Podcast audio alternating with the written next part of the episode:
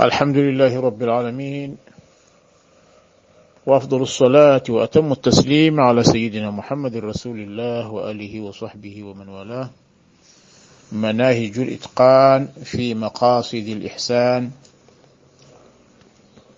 الحلقة رقم 11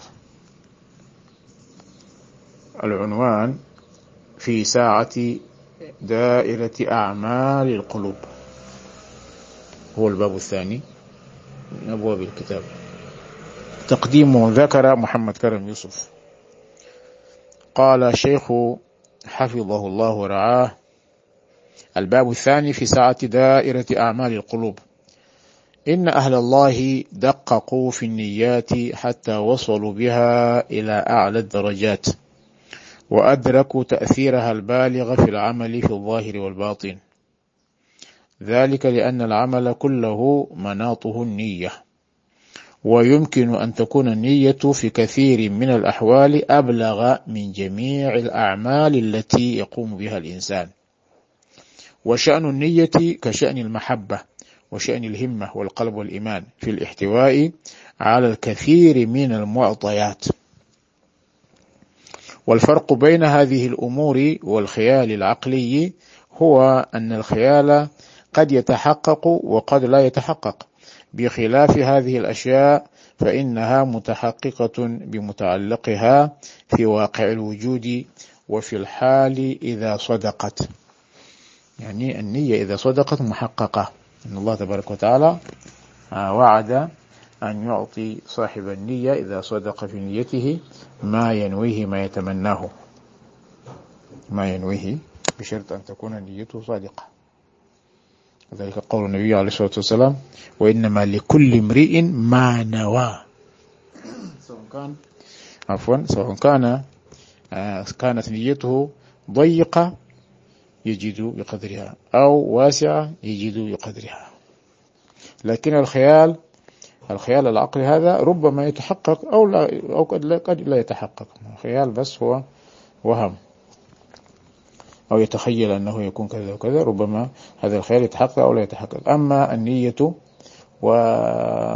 وهذه كذلك الإيمان والقلب وشأن المحبة الهمة كل هذه قال إذا تحققت. إذا صدقت يجد صاحبها ما نواه ومن هنا يستطيع العارف الكامل المعرفة أن يعبد الله في لحظة بقدر عبادة العوالم كلها. فالولي مهما كان صغيرا في مراتب الولاية إذا من الله عليه بالفتح الكامل الذي تعنيه هذه الطائفة ليست الصوفية لا تكون نيته إلا مستغرقة للحد للحد والعدد محيطة بالزمان والمكان نابعة منه بعدد كل ذرات ذوات الأكوان. ولا يستطيع أحد أن يأتي بأفضل منه إلا من هو فوقه في المعرفة. ده هذا هو العارف الكامل. قال ولما كانت مراتب الكون إجمالا تعني مرتبة البسائط الكونية وهي الجواهر المفردة الساذجة المطلقة ومرتبة المركبات الجامدة في رأي العين ثم مرتبة الناميات ثم مرتبة الحيوانات غير الناطقة ثم مرتبة الإنسان ثم مرتبة الأرواح اللطيفة النورانية والظلمانية فالمرتبة الأولى اللي هي البسائط الكونية اللي هي الجواهر ظهر سلطانها في الذرات المفردة البسيطة وهي التي تسبح الخالق بذواتها في عالم الكون والفساد القابل للحركة والسكون والثانية ظهر سلطانها في في المركبات من ذرتين فما فوق اللي هي. اللي هي آه ماذا؟ هي المركبات الجامدة. في المركبات من ذرتين فما فوق وهي الجواهر كثيفها ولطيفها. الثالثة ظهر سلطانها في النبات والمعادن البرية والبحرية على ظهر الأرض وباطنها.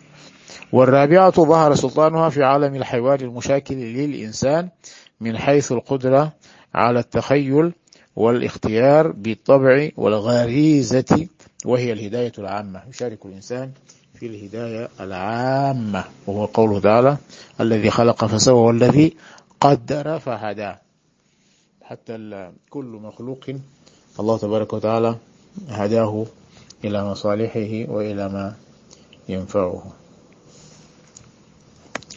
الخامسة ظهر سلطانها في دولة النوع البشري البشري الإنسان الذي هو المقصود من نشأة هذه الدوائر الكونية. كأن هذه الدوائر الكونية هي مخلوقة لخدمته. وهو المخلوق وهو المقصود من نشأة هذه الدوائر الكونية.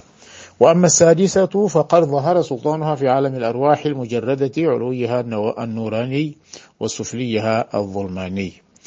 مع العلم بأن عالم الأرواح هو الأول والبسائط هو الثاني والمركبات هو الثالث والنوام هو الرابع وعالم الألواح وعالم الحيوان غير الناطق هو الخامس والإنسان هو السادس. وقد حقق الله تبارك وتعالى بكل خصائص المراتب قبله وقد حققه الله وقد حققه الله أي الإنسان يعني. بكل خصائص المراتب قبله. واشترك مع الحيوان في الحس والخيال وقد تميز عنها أي الإنسان بالعقل والنطق.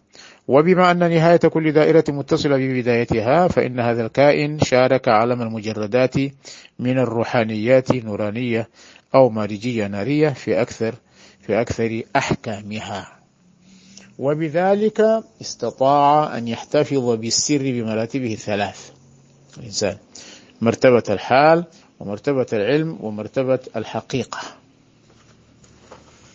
وبصورة أوضح إن مراتب الكون إن مراتب الكون إذا قلنا إنها عبارة عن أثار كلمات الله وأسمائه علمنا أنها لا تتناهى. صفات الله عز وجل لا تتناهى وكلماته لا تتناهى. إذن هذه كذلك آه الكون مراتب الكون كذلك لا تتناهى لأنها آثار كلمة الله وأسمائه. ولذلك قصر بعضهم مراده على المراتب المشتركة الخاصة بشرف الظهور في هذه الدار. فإنها بجملتها تساوي طول كلمة التكوين مضروبة في نفسها وذلك يساوي واحد وستين وثلاثمائة. من التجليات الودودية. وأما أهل الكمال فيذكر أحدهم الحق بحسب الأسماء كلها وبحسب التجليات التي تسع كل شيء مع الخطرات والأنفاس. الله أكبر. وفي حديث النية عن سيدنا عمر رضي الله عنه قال قال رسول الله صلى الله عليه وسلم إنما الأعمال بالنيات وإنما لكل امرئ ما نوى فمن كانت هجرته إلى الله ورسوله فهجرته إلى الله ورسوله. ومن كانت هجرته لدنيا يصيبها أو امرأة ينكحها فهجرته إلى ما هجر إليه. وفي هذه وفي هذا الحديث أفاد بصريح العبارة أن لك ما نويت قليلا كان أو كثيرا محدودا أو غير محدود ويحصل التضعيف المطلوب والله المستعان. وفي حديث أبي كبشة الأنماري رضي الله عنه أنه سمع رسول الله صلى الله عليه وسلم يقول ثلاث أقسم عليهن. عفوا. ثلاث أقسم عليهن. وأحدثكم حديثا فاحفظوه. قال ما نقص مال ما نقص مال مال عبد ما نقص مال عبد من صدقة. ولا ظلم عبد مظلمة فصبر عليها إلا زاده الله عزا. ولا فتح عبد باب مسألة إلا فتح الله عليه باب فقر أو كلمة نحوها. وأحدثكم حديثا فاحفظوه. إنما الدنيا لأربعة نفر عبد رزقه الله مالا وعلما فهو يتقي فيه ربه ويصل فيه رحمه ويعلم لله فيه حقا. يعني الواجب من الزكاة والصدقة وغيرها. فهذا بأفضل المنازل. وعبد رزقه الله علما ولم يرزقه مالا فهو صادق النية. فقير ولكن عالم. يقول لو أن لي مالا لعملت بعمل فلان ينوي هكذا. فهو بنيته فأجرهما سواء مع الذي ينفق.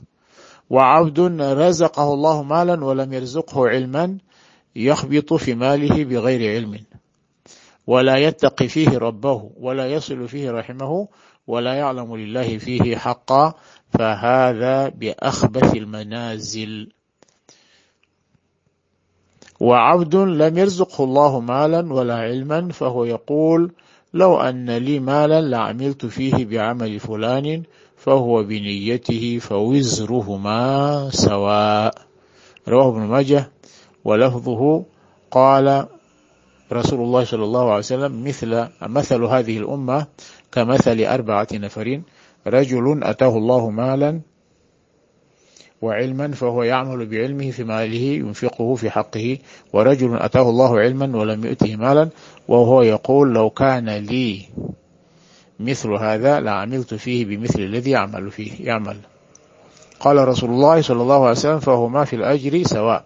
ورجل أتاه الله مالا ولم يؤته علما فهو يخبط في ماله ينفق في غير حقه ورجل لم لم يؤته الله مالا ولا علما ولا مالا. رجل لم يؤته الله علما ولا مالا وهو يقول لو كان لي مثل هذا لعملت فيه مثل الذي يعمل. قال رسول الله صلى الله عليه وسلم فهما في الوزر سواء. انظر إلى أثر النية في هذا الحديث. قد رفع الله تبارك وتعالى به صاحبها لما علم الله لما علم الله صدقه إلى أعلى الدرجات وحط الآخر بحسب فساد نيته إلى أسفل الدركات.